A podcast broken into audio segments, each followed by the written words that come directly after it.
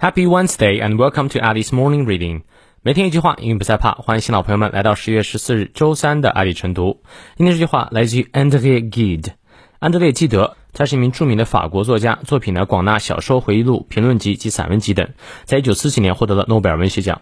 他说：“It is better to be hated for what you are than to be loved for what you are not。”宁可做自己而被讨厌，也不要假装而被人喜爱。你看，你翻译对了吗？我们来逐词看一下。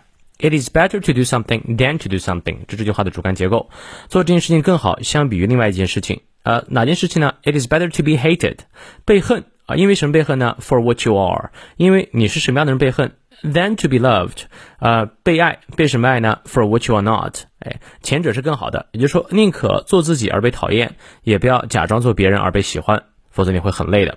我很喜欢这段话，希望你也能够做真实的自己。好，让我们来看一下其中的发音知识点。